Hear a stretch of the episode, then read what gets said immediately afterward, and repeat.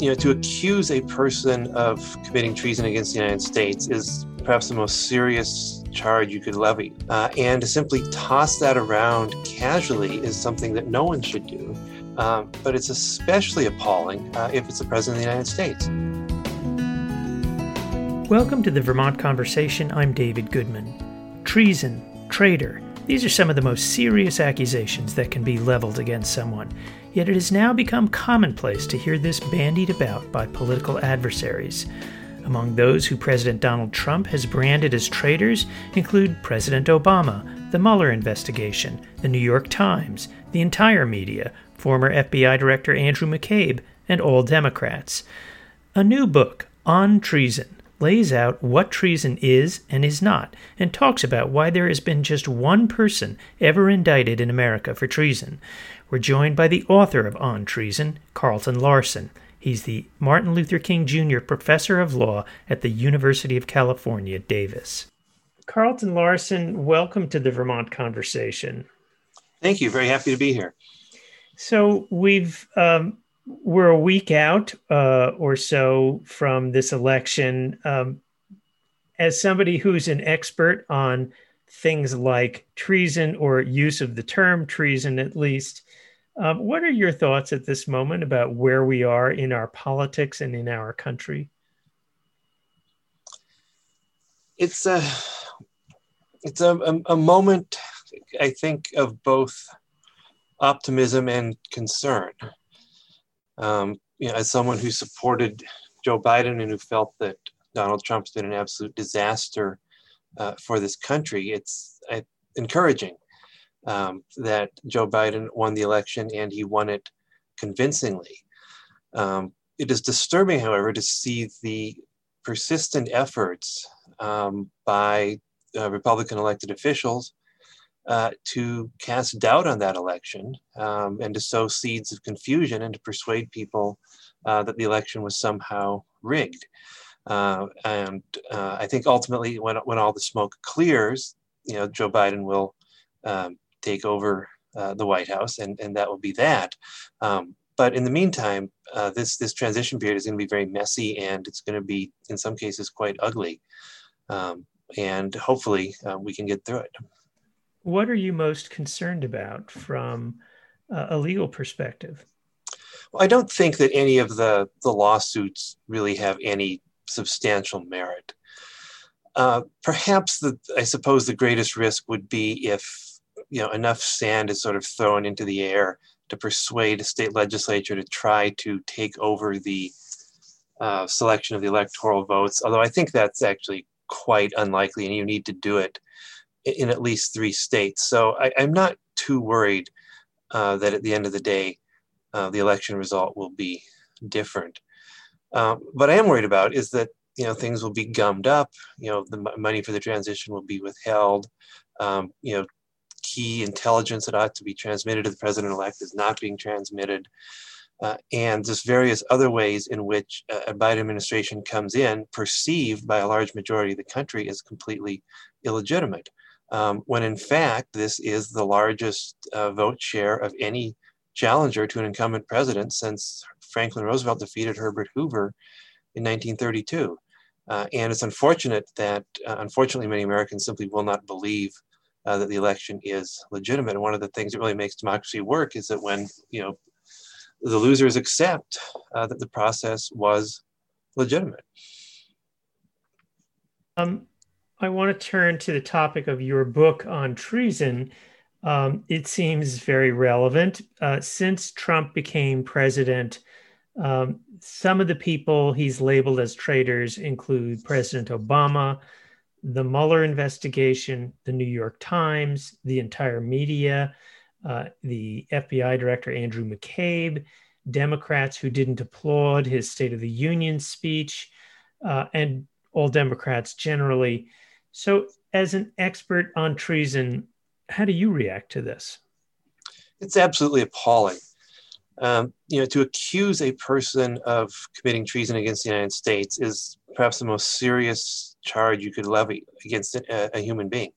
Um, you are saying that they committed the highest crime known to the law. It is a capital crime. uh, for which this punishment uh, can be death.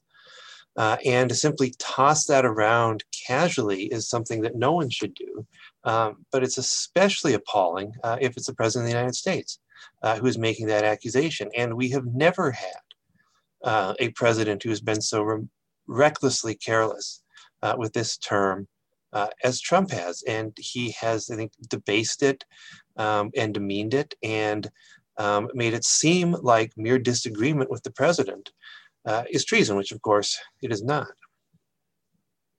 Well, so this might be uh, the right moment to ask what is treason? So, as a general matter, treason is betrayal of a country. And so, every country in the world has some form of treason law. Every country defines it differently. Uh, the United States is unique in that uh, treason is defined directly in our Constitution in Article 3.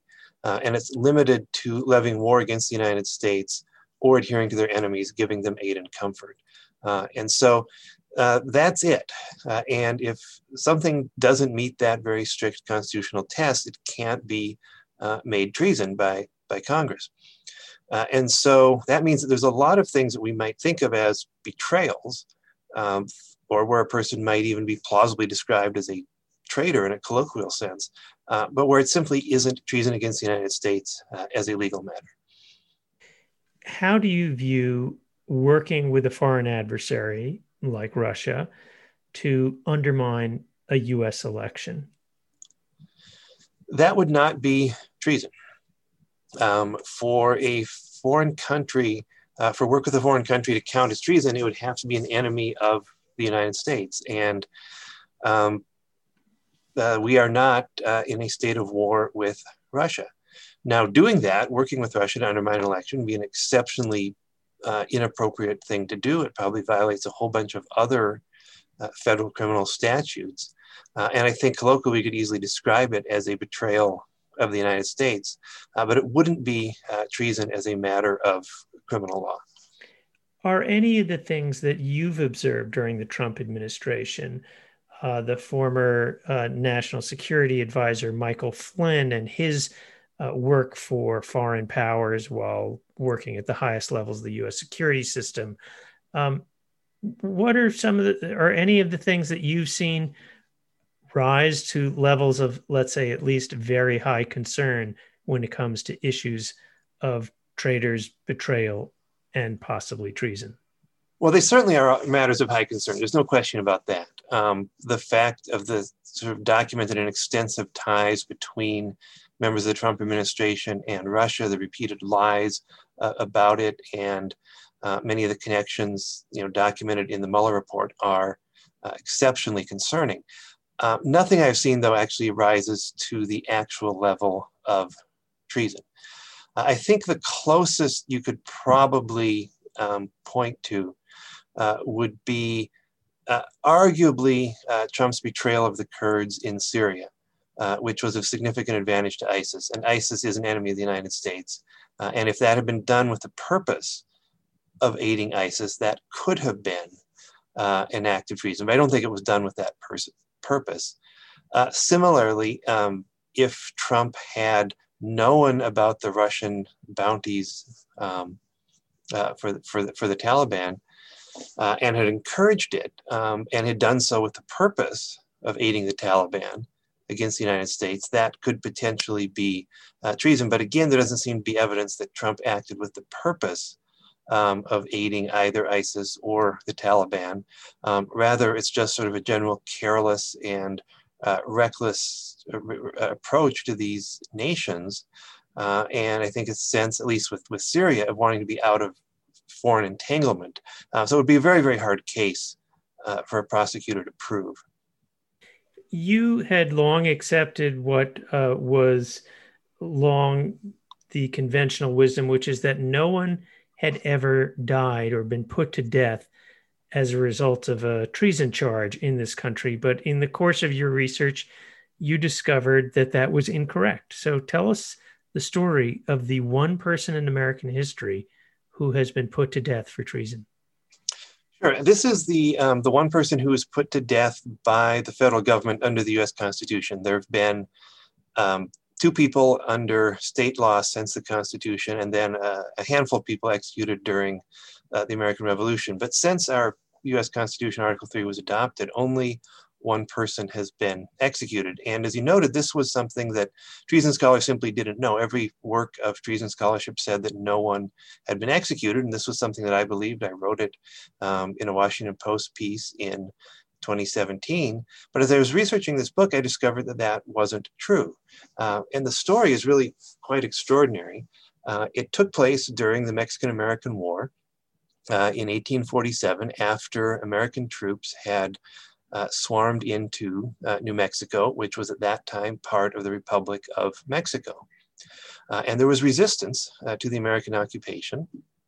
And uh, the generals on the ground announced that New Mexico was now part of the United States and that everyone there was a citizen of the United States, and anyone who resisted American military authority was a traitor and would be subject to prosecution for treason. Uh, well, some people, not surprisingly, resisted, and uh, one of them, Hippolito Salazar, was tried and executed for the crime of treason against the United States. Uh, and if you think about this, this is extraordinary. This is a Mexican man who was tried uh, on Mexican soil in the Republic of Mexico for the crime of treason against the United States, a country he had never set foot in.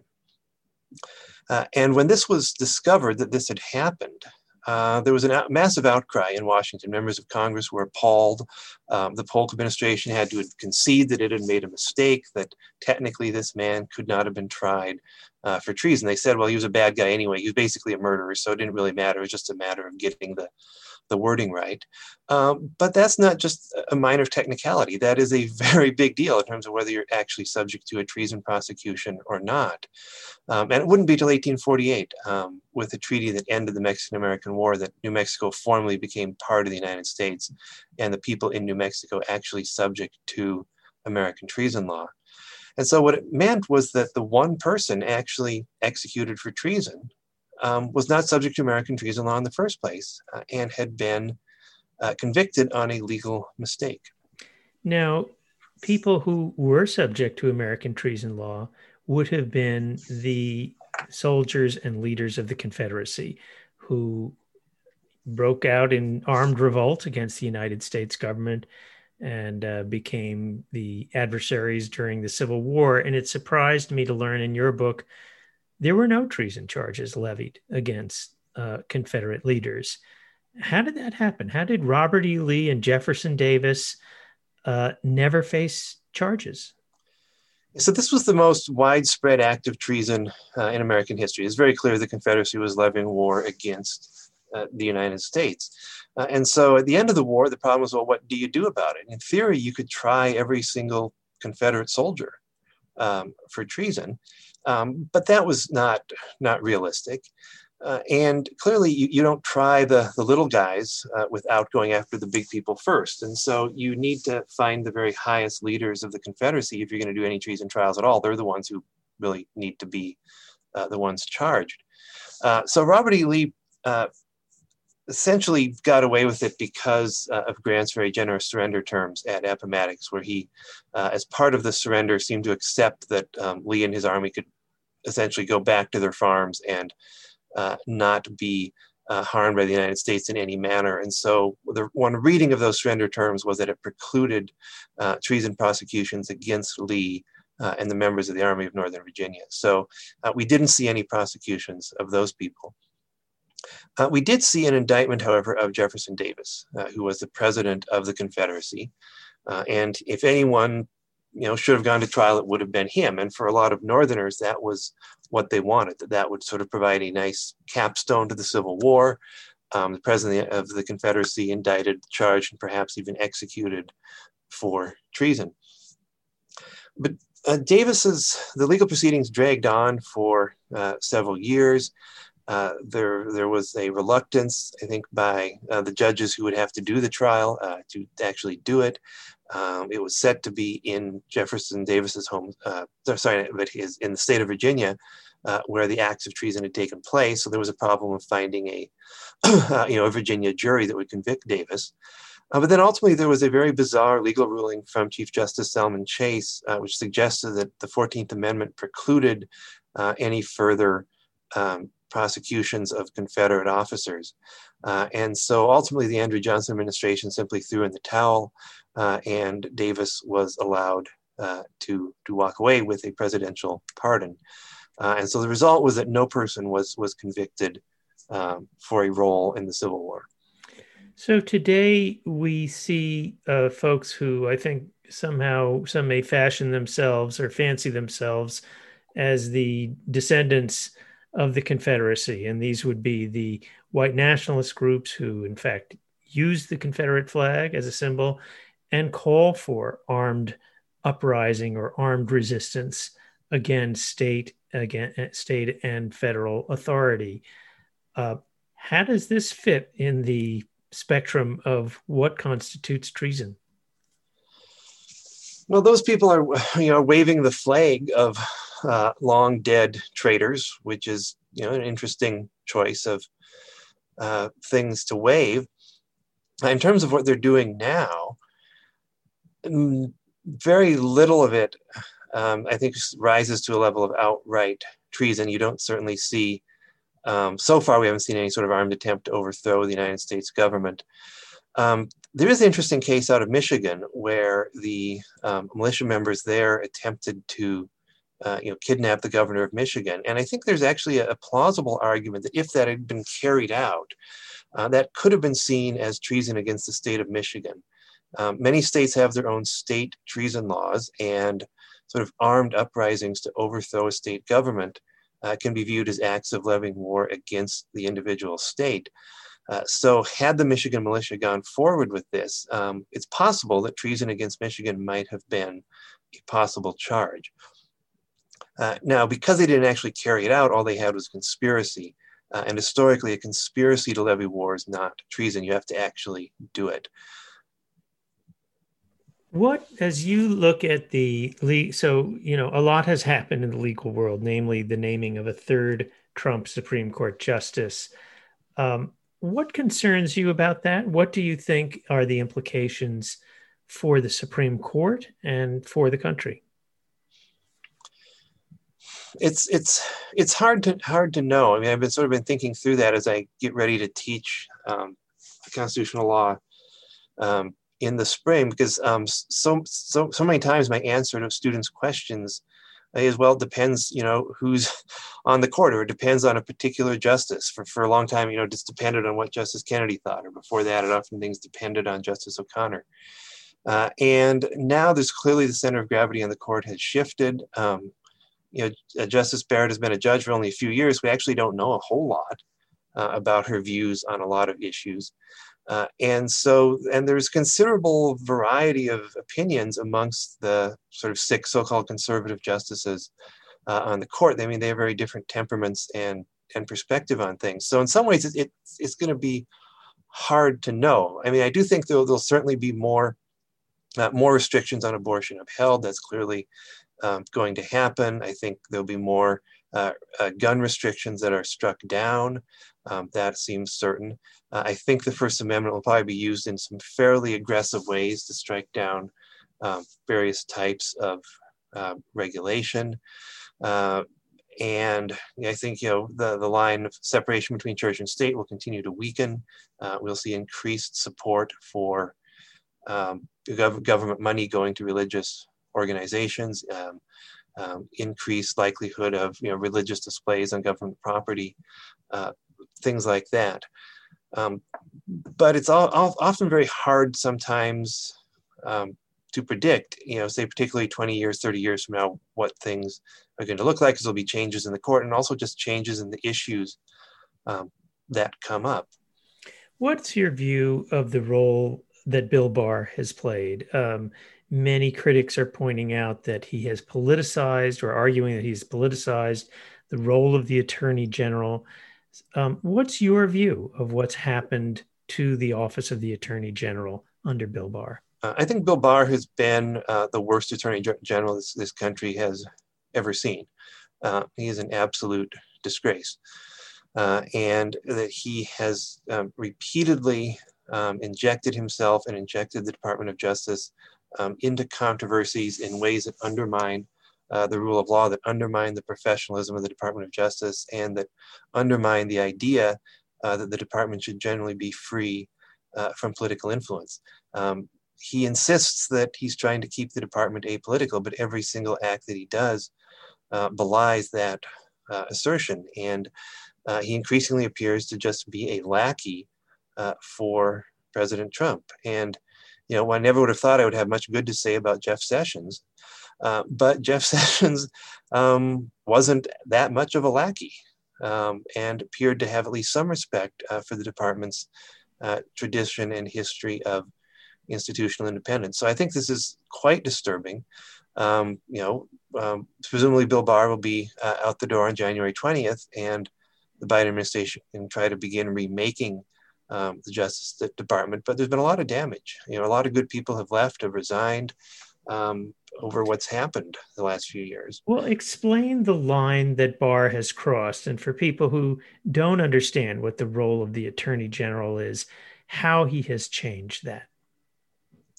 So at least the tradition of you know going back know, the last you know 50 years or maybe even more than that um, is that the the Justice Department, yes, the Attorney General is appointed by the President and is answerable to the President, can be fired by the President, um, but generally, um, you know, the President doesn't uh, you know, sort of issue direct orders to the attorney general to do this or that, or certainly to take an interest in uh, particular uh, prosecutions, uh, and certainly not to slant uh, things in a notably partisan manner. And I think we've seen that from the beginning uh, with the way that Bill Barr, um, you know, sort of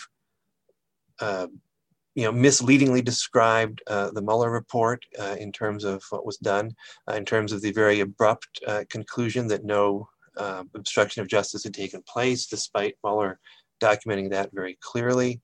Uh, I think um, his opening up of investigations into things for which there's really no evidence at all um, is a concern. And indeed, the announcement yesterday that um, you know, U.S. attorneys could investigate election fraud without clearing it through the traditional channels in the Justice Department, uh, prompting the resignation of a very senior official in the department. Um, that's exceptionally uh, disturbing. Uh, and there doesn't seem to be an explanation for it other than a, a desire to put the thumb on the scale uh, for the Republican Party and for Donald Trump. And when you say that uh, the Department of Justice is not going through the normal channels to investigate election fraud, what are the normal channels? What does that look like? Well, typically, what would happen is if there's you know valid claim of election fraud, then a um, a lawsuit would probably be filed in a state court, or you would raise the claim with state election officials who could then look into it. Uh, and the Department of Justice guidelines said that the Department of Justice should not, until an election has been certified, uh, be investigating cases of election fraud because there's a risk that that will interfere with and undermine uh, what is going on at the state level. Um, and so what Barr said was, well, that's too restrictive, um, and um, we need to be able to do these investigations um, essentially as soon as the election is over, uh, but before certification. Now, I don't think anything will come of this. Ultimately, there, there is no fraud that's going to be uncovered, certainly none that would, would warrant um, overturning an election or anything of that sort. Uh, but nonetheless, it's um, one, one further way in which uh, the Justice Department is being uh, politicized to advance uh, the Republican agenda.